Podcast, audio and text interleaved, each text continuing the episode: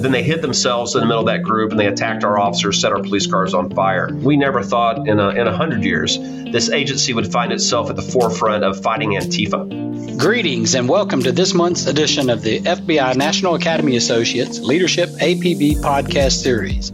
My name is Tony Bailey and I'm the Director of Education and Training for the association. Today's podcast is sponsored by 511. 511, always be ready.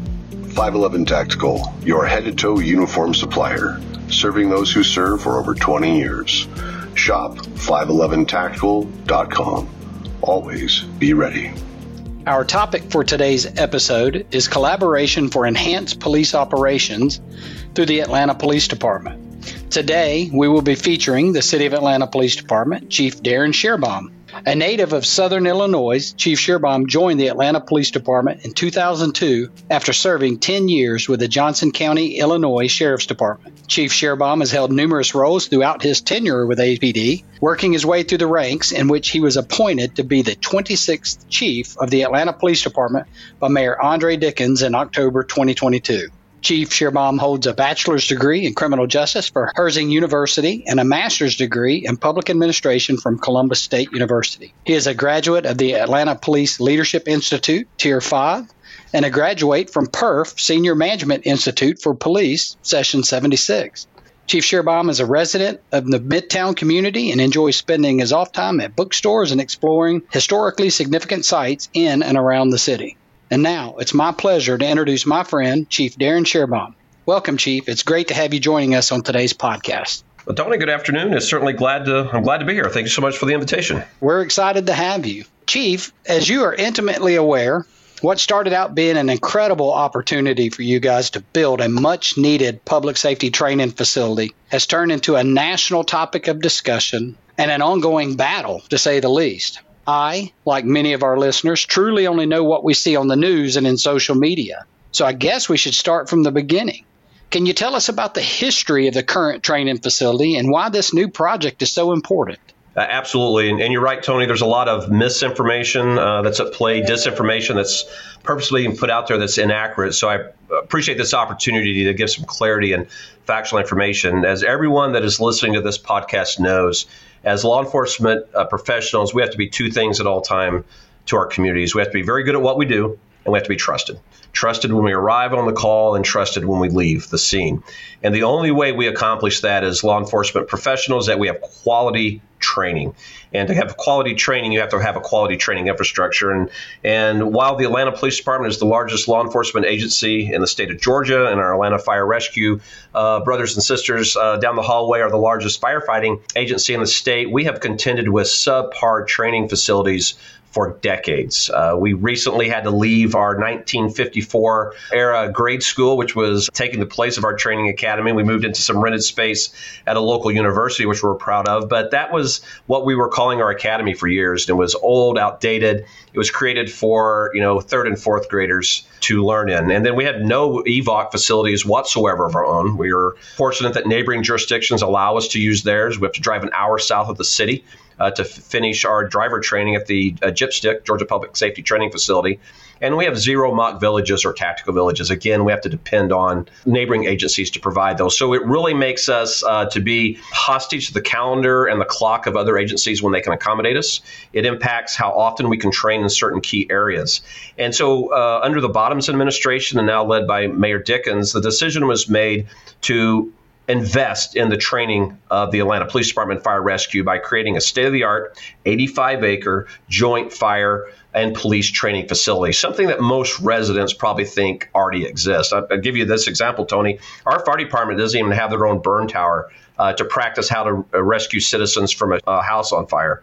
Uh, they have to drive to another county, some distance from the city, to be able to complete that training. So now we have the ability to live up to the expectation of the residents of Atlanta and the visitors to our city that this fire and police department is properly trained and we're arriving with the skill sets we need to be very good at what we do. And as, as, you, as your know, this impacts our retention and our recruitment capabilities to not have quality training facilities. No surprise that we lose officers to neighboring jurisdictions that have made investments in their training. So this is allowing us to uh, be optimal in recruiting, optimal in retention and as the landscape changes to what we're called to as a law enforcement agency, that we're training properly to arrive, being very good of what we've been asked to do by the citizens.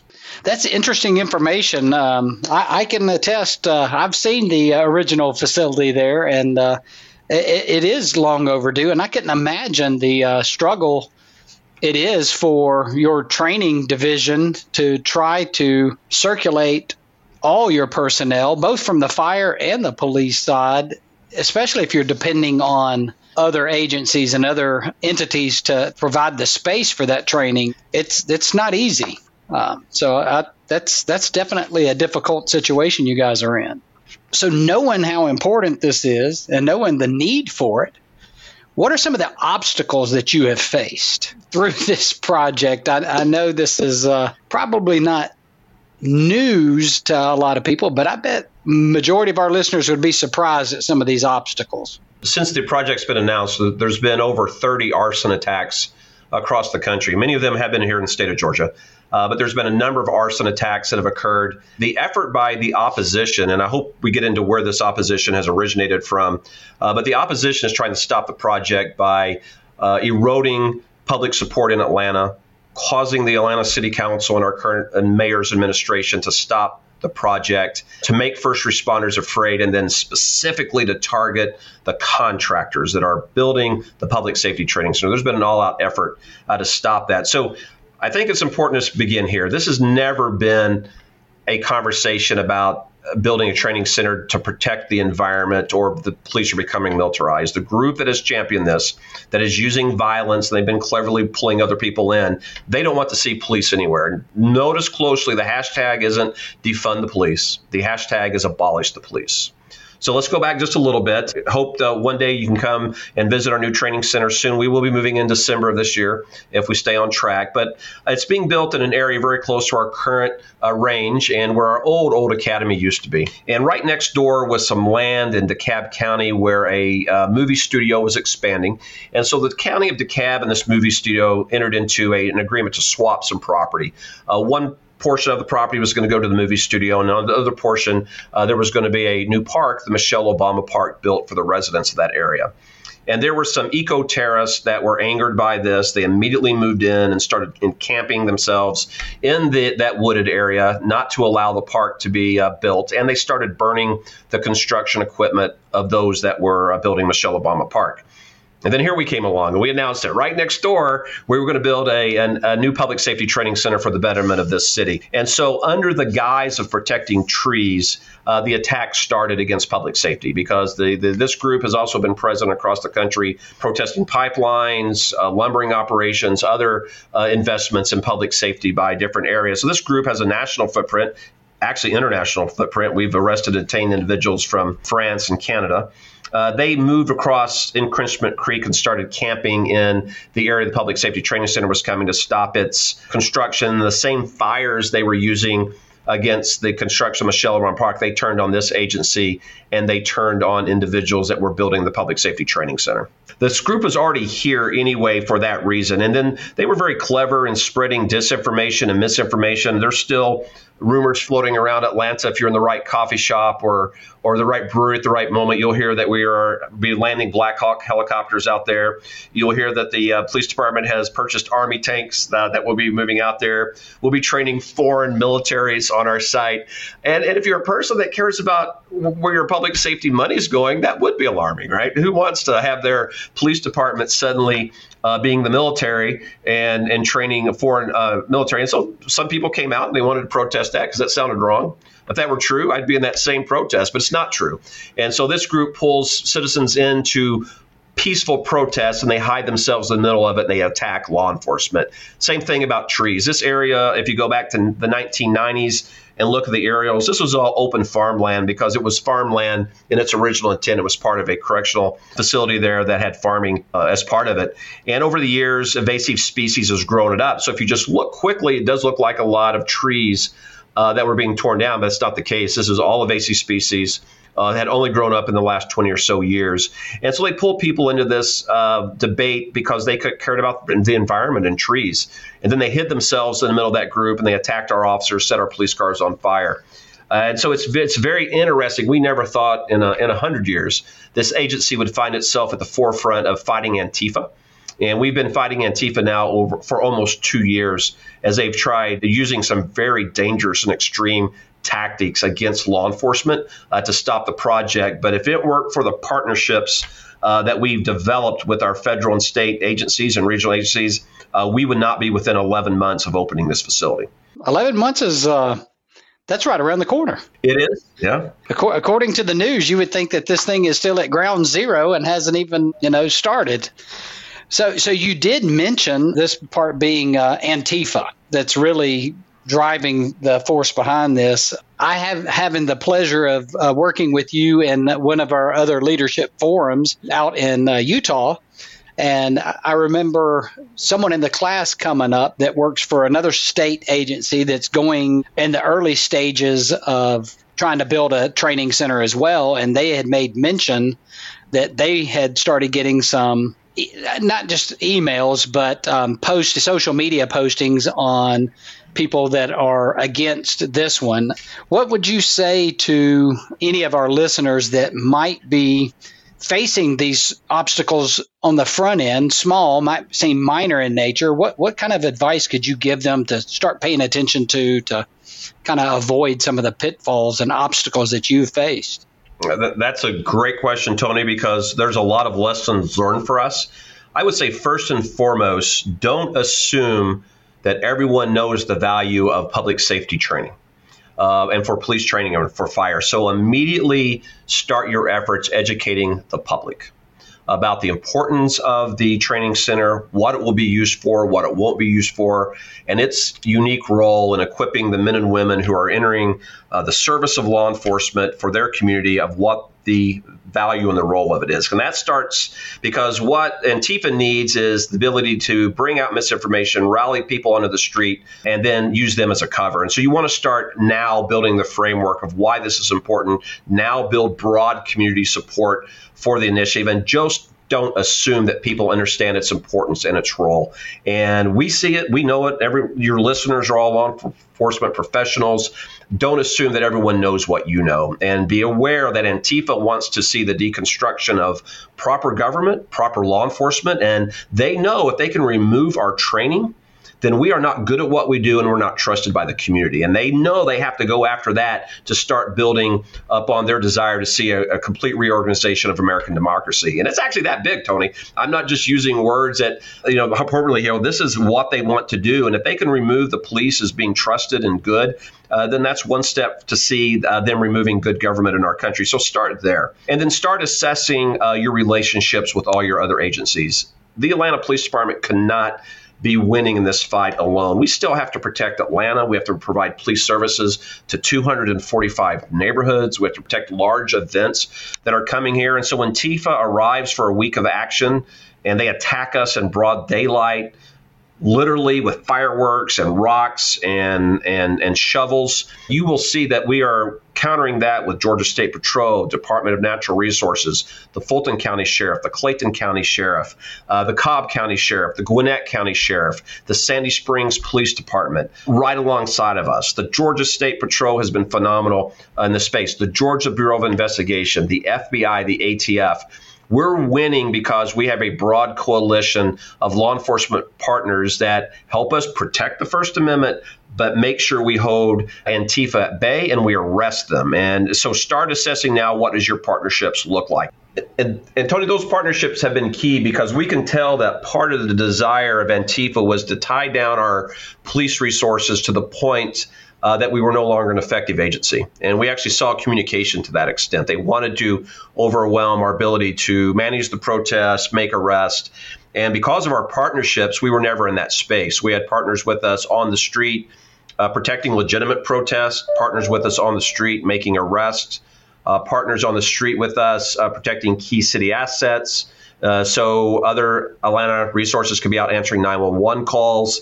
Uh, the desire to bog us down never came to fruition because of our partnerships. And I really encourage every all your listeners, everyone that's part of the FBI National Academy, to never lose sight of those partnerships they developed when they were in the National Academy, because that's how we're successful. We all deal with limited staffing, limited budgets, limited capabilities, and it's funny if you watch Antifa, they really brag about their the, their ability to have affinity groups, how they can grow and evolve and and throw the police off. Well, we have the best affinity groups ever. We have partners all across the country that we can call on, and and that that's been key for us being successful. So my second advice after first, educate your community about what your project's about and stay on top of that effort. Two, assess your partnerships, know what the capabilities are that everyone has and how they can join you, uh, and then plan.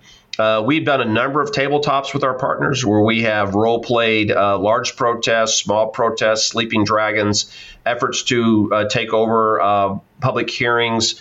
Uh, we, we've tabletopped a number of areas to see where our limitations were and what did we have to invest in uh, now assess what your comms are like with those agencies. Do you have common channels that you can share and invest now in an encrypted channel that everybody can use?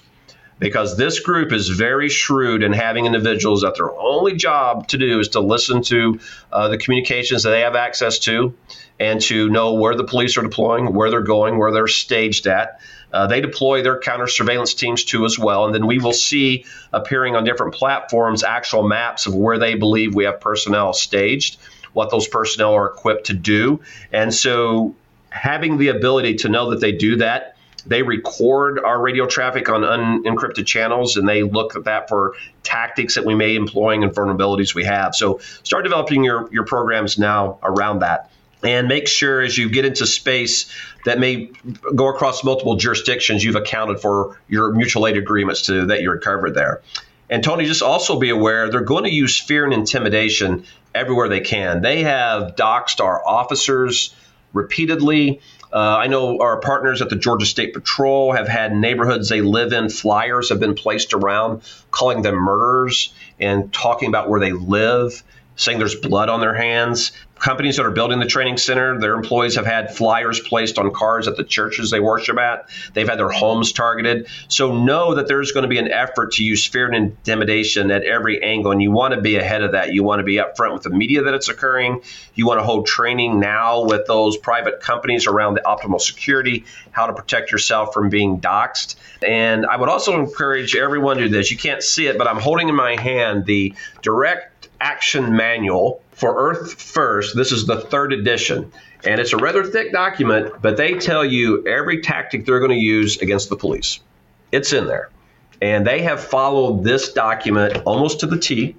And we have studied this document. We've looked at how they're going to do on ground blockades, how they're going to monitor our communications, how they're going to uh, thwart arrest, how they're going to intimidate. Uh, it's all in there. And this is a manual they have been very religious in following. And I'm sure right now they're crafting the fourth edition uh, because of tactics we've employed here. And we actually brought in professionals from, from the Oregon State Police and the National Forest Service who have been up against these groups who use the direct action manual. And they have been an important resource for us to use to craft strategies uh, to counter this group that's some amazing information there, and definitely some words of wisdom for for anyone to get a, get ahead of this on the front end, as you say. You know, you talked about other officers and you know officers and other jurisdictions being targeted and the construction. Um, how important has it been for you to keep your relationship thriving and connected with the elected officials that I'm sure also receiving some backlash for this as well. Yeah, that, that is vital. That, I would I would fold that in, Tony. This is a great question. On the education phase of informing the community, you're going to have to educate, work closely with your elected officials, be it a county board or be it a city council, so they understand the importance of training to public safety and for us to be what we need to be to their constituents in their time of crisis. And so, what we've seen here is an effort to threaten our city council members to change their vote. And I'm talking about threatening their life, right? We, there was a period of time, every city council member in Atlanta was offered police protections, and the vast majority, those that were voting in favor uh, of the project, had a police car of this department sitting outside of their, their home. And we had to do that for a period of time because of the threats that was being lodged against them. And then efforts to disrupt the council proceedings, uh, efforts to uh, convey threats through that. And we are very fortunate here that the vast majority of the Atlanta City Council, a supermajority, multiple times has not succumbed to fear and intimidation. They can continue to support the project because they see the importance of it. And we're also fortunate that the majority of Atlantans are rallying behind this project, and they know uh, that this is something that's needed for their city, and our city council sees that. But be aware, uh, misinformation will be used to bog down the proceedings. Threats against the life and safety of elected officials is something that you're likely to see, and you have to be in a position to counter it to mitigate it. Wow, that's a, that's a lot going on, and uh, you know, as we get back to the beginning of, of this podcast, you know, it's uh, what started out to be just a wonderful opportunity to build a, a, public safety training center that's been needed for you know quite a few years now um, has just turned into this crazy you know national topic of discussion and and battle for what appears to be no reason whatsoever other than than what you you laid out for us Chief, I really appreciate you and I uh, want to thank you for your time and sharing this incredible story with us. Um, is there any last minute words of wisdom you'd like to share with our listeners before we close? Partnerships matter. We only succeed in, right now we're talking about fighting Antifa. Next year, there's going to be another issue that's at table. Uh, but we only keep our community safe and maintain the trust of the community by working closely together. And so just continue to invest in that for everyone that's listening to your podcast and just to tell them thank you. This is such an important profession. This is the most noble profession. Uh, the Constitution is only a lofty ideal unless there's men and women willing to ensure the Constitution is at play. And the law only protects the weak and those that don't have the means to protect themselves if men and women are willing to go out and do this job. So thank you for everyone that is serving their community continue to encourage people to join this profession. Uh, when you go back to work uh, the next day, encourage the men and women that are doing this job because it is law enforcement that is going to keep uh, the Constitution at play. It is going to be the bedrock for our republic, and we should never lose the sight of our role we have in keeping this a great nation. And I just appreciate everything the FBI does, every agency represented in the National Academy Association for what you do for our country and your respective communities. Thank you. Thank you so much. And and the same for you and your men and women. You know, we'll keep lifting you guys in our thoughts and prayers. And uh, if there's anything that we can do from the FBI National Academy Associates to assist you guys in your training endeavors in your new facility uh, as well, we uh, we definitely uh, want to be a part of that. We appreciate it. Thanks for your time today. Yes, sir. This concludes this episode of our Leadership APB podcast series. Thanks again to our sponsor, 511. 511, always be ready. Please join us again next month for another edition of our APB podcast series. Until then, stay safe and be well.